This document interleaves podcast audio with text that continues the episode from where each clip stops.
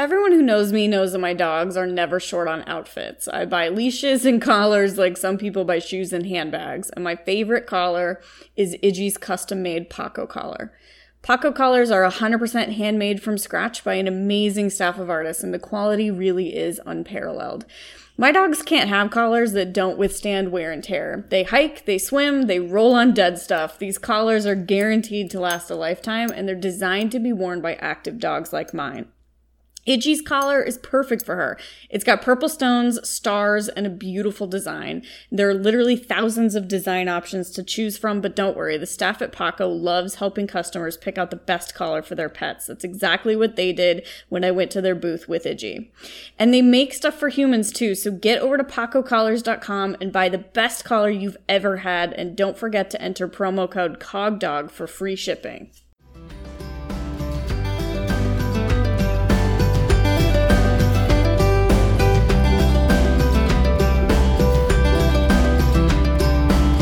Hey there, dog people of the internet. It's me, Sarah Stremming of the Cognitive Canine, and this is Cog Dog Radio, a podcast about all things dog sports and dog training. Join me as I explore my cases and considerations regarding the behavior of the dogs we live and play with. I hope you enjoy it.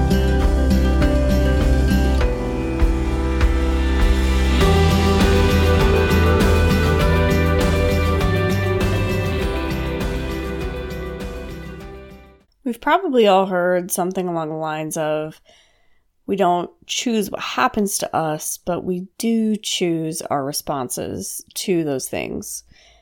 And that's what I want to talk about today because it's been made really obvious to me in the past few weeks by several different things um, that this is really true. And I've had some pretty terrible things happen to me personally. Um, and so I'm not standing here saying that the victim of a trauma gets to choose to rise above that trauma. That's not really what I'm sitting here saying. I'm not really talking about those things. Instead, today I'm talking about circumstances within dog training or dog management um, and how we may not choose what happens to us in those situations, but we certainly do choose how we respond. And something that I say often to my students is observe and respond, meaning there aren't a set um, set of answers. There is not a pre prescribed program for pretty much any behavior problem. We can follow the rules of operant conditioning. We can be smart about the laws of learning. And still, there are no guarantees and there are no scripts for us to follow. And so, what I say all the time is observe and respond. And what I mean by that is observe your current program, observe current behaviors that are happening, and then respond accordingly. And this has to do with a couple of things. Number one, it has to do with being a more keen observer of our dog's behavior, that's always something I'm encouraging people to be, and it's always something that I'm striving to be in my real life. But it also has to do with, you know, planning your responses and leaving your ego at the door and leaving yourself out of it because your dog's behavior is not a reflection of you as a person. Let me say that one more time. Your dog's behavior is not a reflection of you as a person, and your dog's behavior has nothing to do with your self worth. You are worthy of being a human being on this earth, whether your dog has perfect behavior or not. And while your dog's behavior might be a reflection of your training and probably is a reflection of your training, plus the environment he lives in, plus the genetic cards he was dealt, you also should not take on the dog's behavior as one of your personal flaws that needs to be worked on. And I think that's something that um, people think a lot. Uh, they'll go to a seminar and they'll hear that they need to be more interesting than dirt, or more interesting than grass, or more interesting than everything else going on. And they take that really personally, and of course they do. Because guess what? Human beings can't be more interesting than the olfactory world that the dogs find themselves in. And so the fact that they play games with us at all is actually really incredible.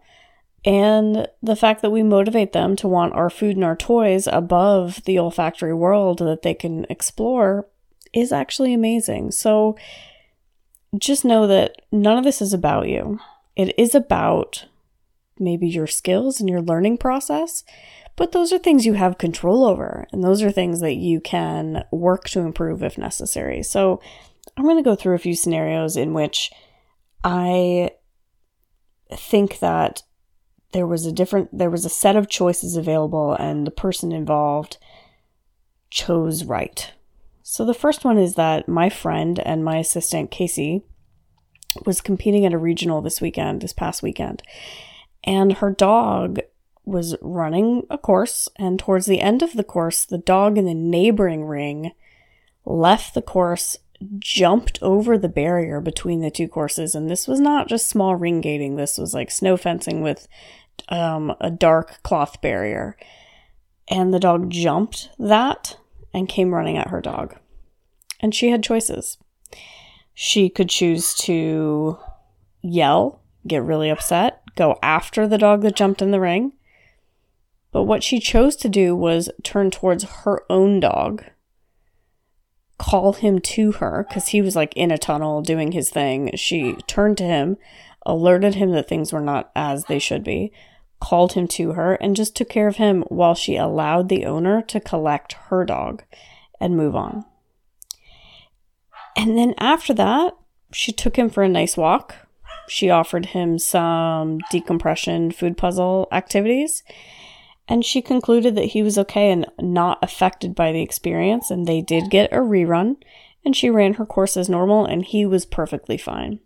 So, because he was perfectly fine, it was perfectly fine for her to just continue on um, as normal as as she was and you know she could have been really angry in that moment really upset in that moment and i think a lot of us would have been but she wasn't and i think that benefited her and it benefited her dog.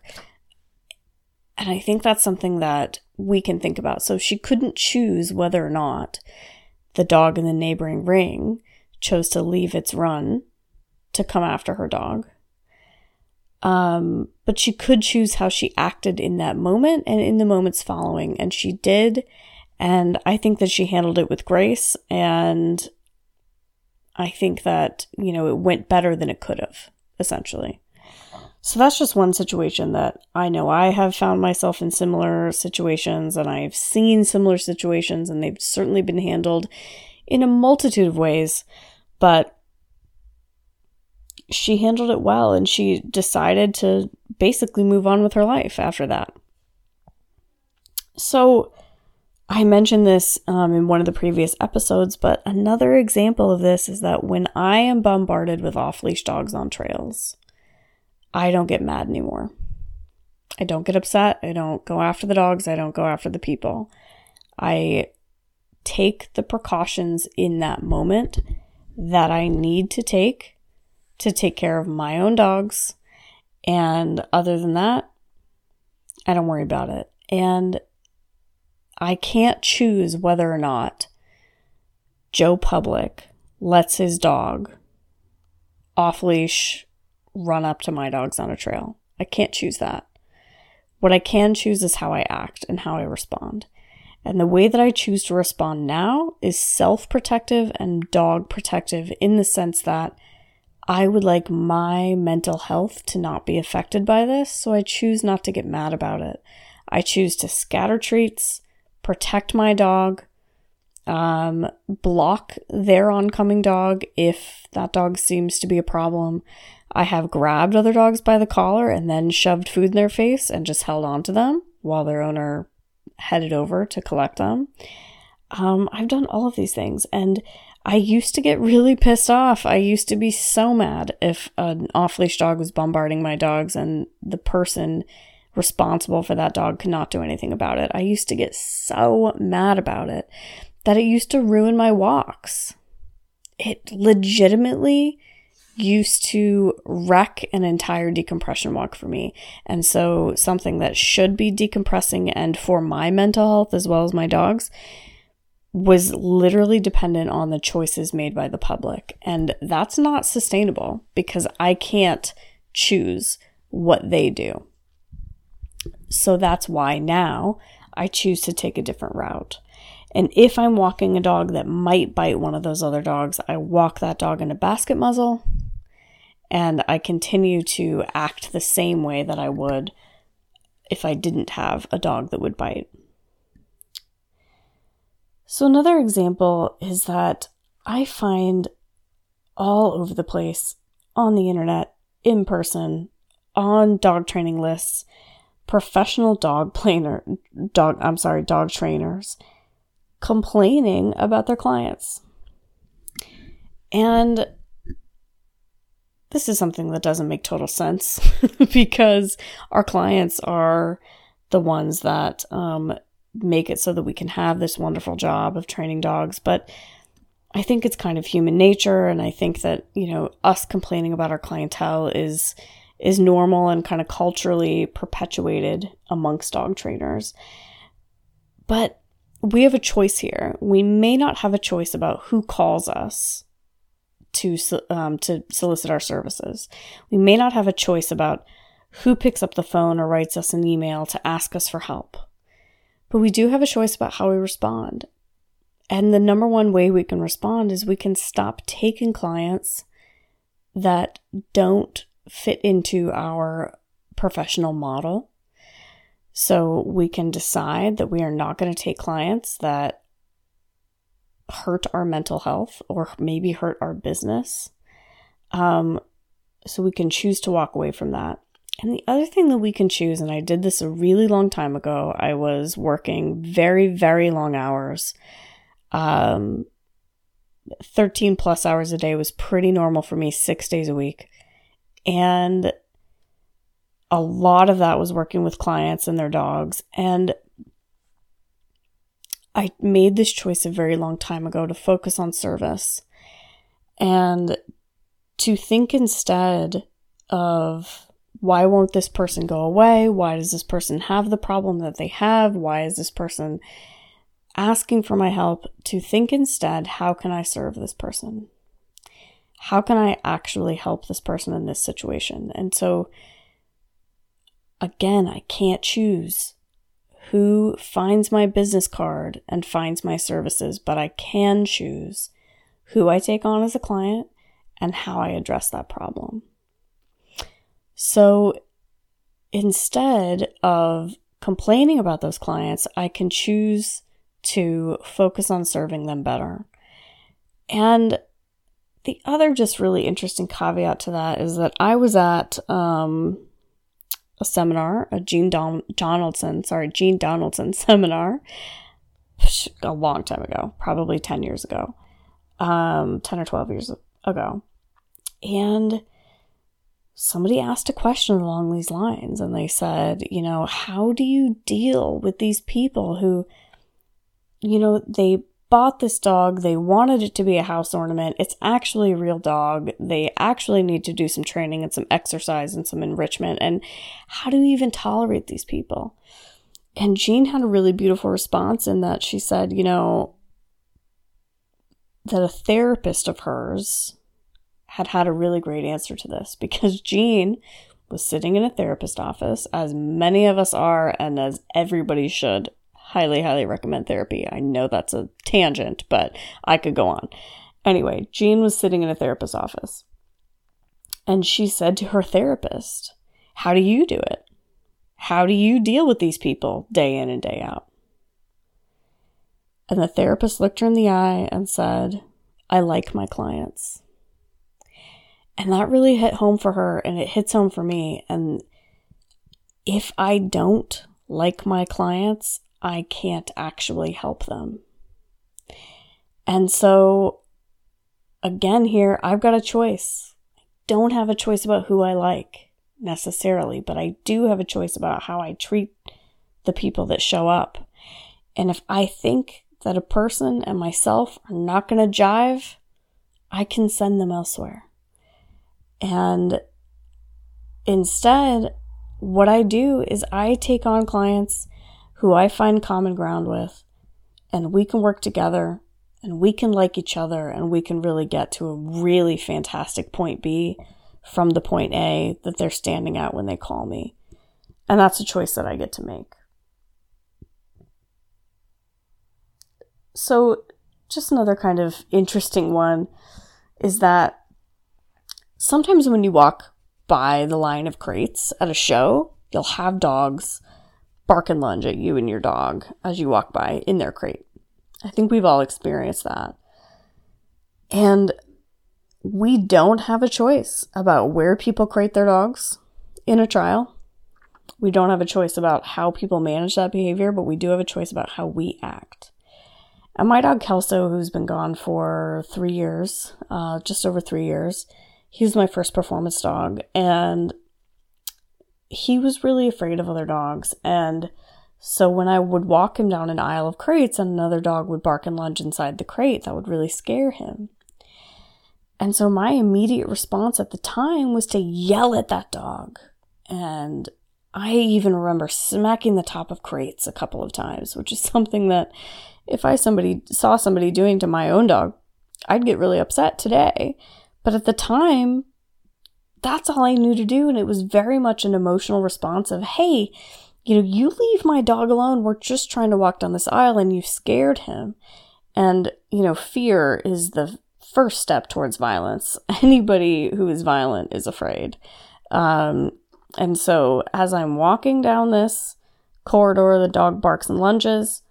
I get afraid and upset. I smack that crate or yell at that dog, and I successfully conditioned Kelso to be afraid of walking by crates.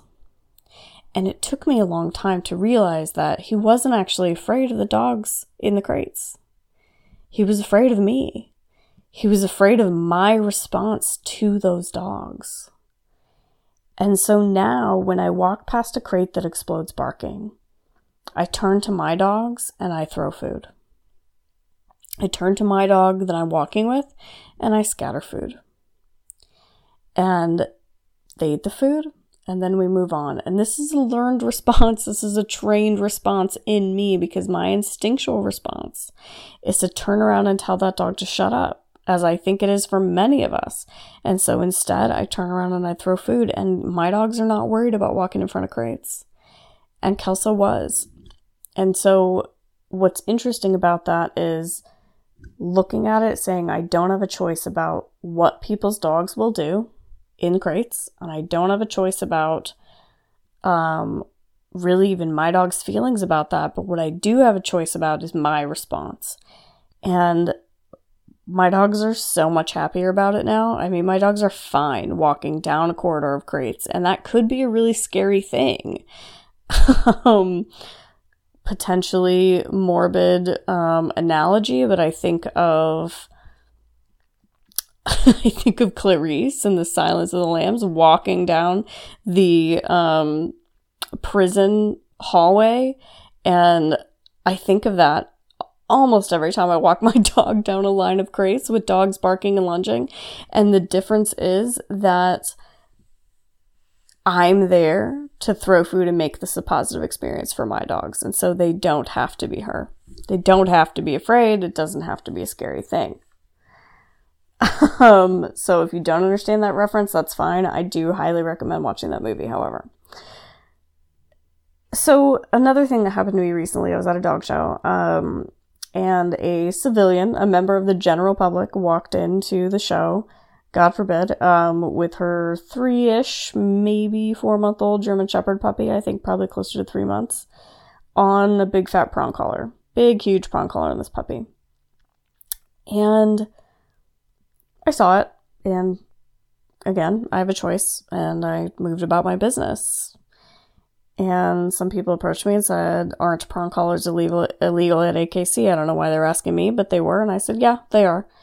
Um, and some more people approached me you know they just they wanted to connect over the fact that they were mad that this puppy's in a prong collar and the fact of the matter is that i wasn't mad that the puppy was in a prong collar i was sad maybe for that little baby puppy who doesn't need to be in a prong collar. Um, and I could see that some behavior problems could definitely develop from this because every single time the puppy went to visit a person or a dog, their neck hit that prong collar and they received a pretty good correction. And I can see the damage long term that that does. And I've had that client before who absolutely put their dog through that situation, developed some pretty serious problems.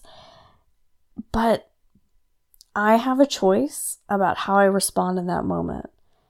And I chose to see the good, which was a member of, gen- of the general public doing their best to socialize a puppy, doing their best to get their puppy out around a lot of people and a lot of other dogs. And the big prong collar is not something that I like to see on any dog, but it indicates to me too, that this is probably a person who will seek out a trainer if the puppy does develop severe problems.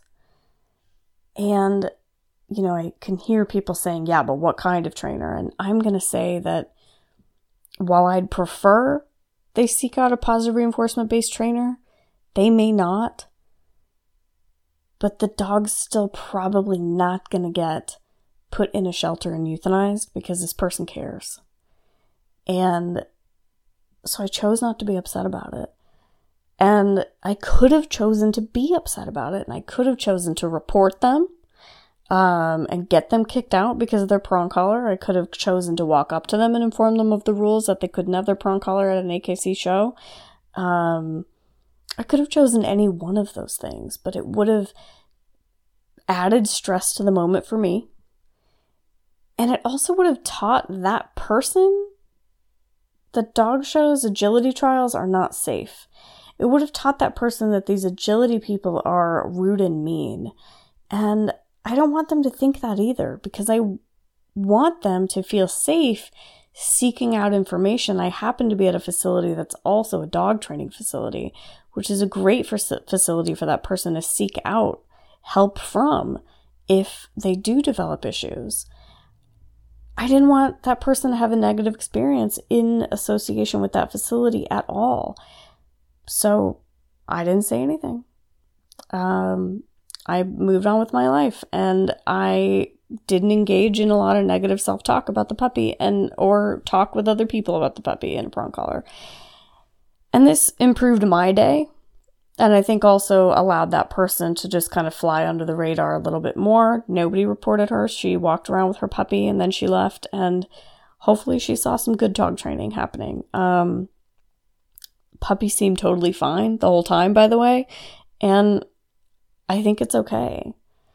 And so this kind of comes down to my final point, which is we need to draw boundaries early. We need to decide when it is that we will speak up and when it is that we won't. Um, it creates stress for me to engage in a conflict. So if I need to approach a person and say, hey, what you're doing is not cool, that has a negative effect on me personally. And so I'm only going to do it if I see clear benefit from it. I'm also only going to do it if I see clear benefit for that person from it. So the woman with the puppy and the prong collar would not have benefited at all, especially from me saying to her that it was against the rules for her to have her dog on that collar. She may have benefited from me saying, hey, you know, what classes are you in? Did you know there's classes here? That kind of thing. But again, I don't teach at that facility. Not my place, not my responsibility. And what was easiest for my mental health was to see the puppy and the prong collar, see that sh- he really wasn't suffering and he was doing okay, and move on with my life. Other times when I have spoken up, um, I saw a woman leave an agility run once, drag her dog back to her tent, and straight up smack her dog repeatedly over the head.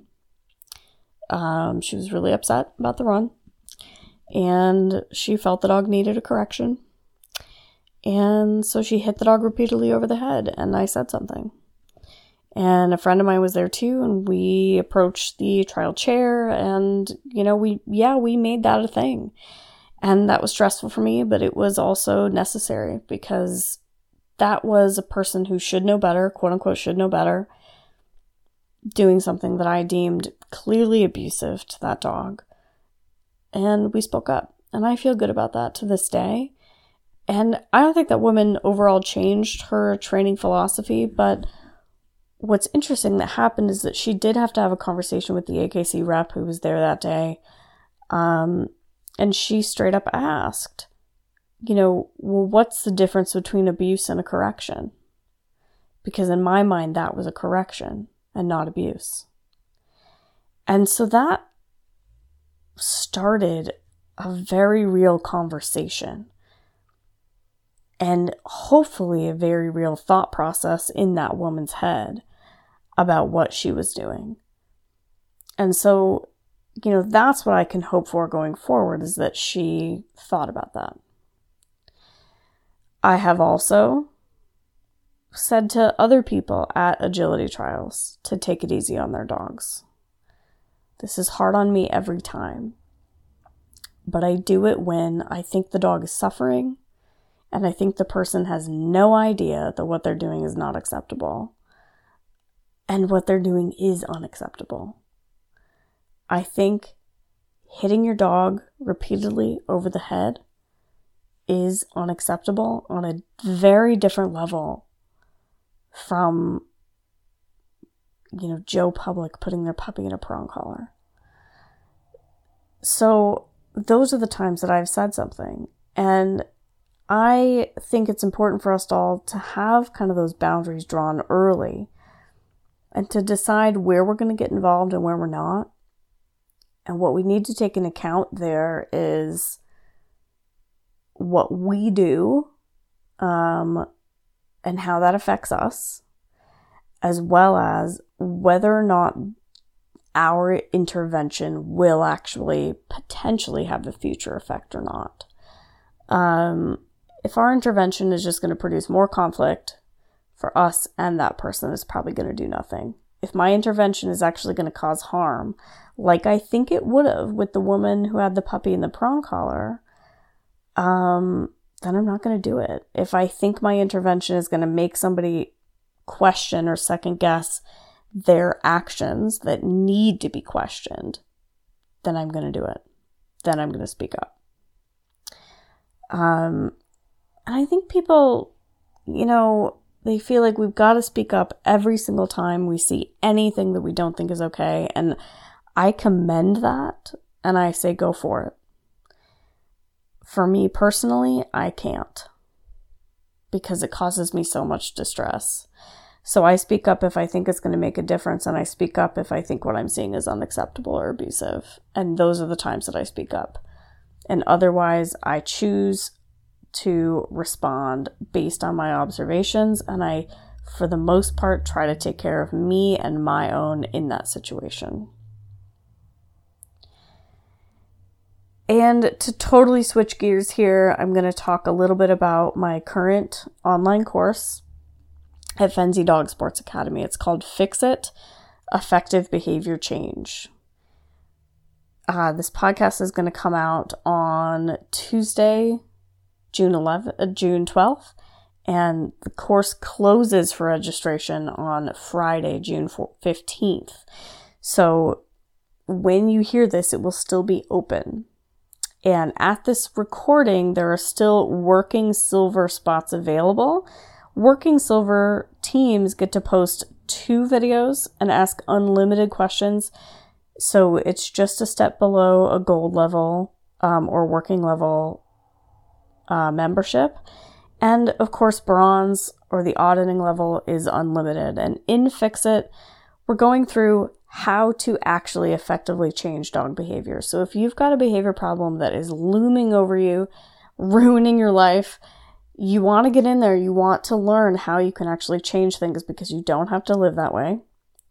Or if you're a professional trainer and you want to get a better grip on behavior cases, this is a good course to have in your back pocket. I've worked my butt off on this course. It is it's a good one. It's got some good video, lots of lecture. It's one of my more dense courses and I'm really proud of it. So hop over to fenzidogsportsacademy.com and you can click schedule and then click um, on my class, Fix It Effective Behavior Change, which is under School of Behavior. And then you can register there, and I hope to see you there.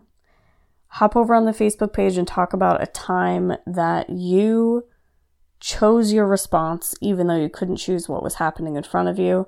And I look forward to those comments. Thanks for listening.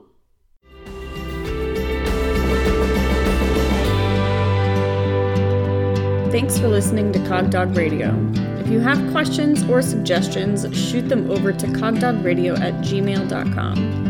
Be sure to subscribe on iTunes, SoundCloud, or wherever you get your podcasts. Don't forget to like the Cogdog Radio Facebook page, and until next time, happy training!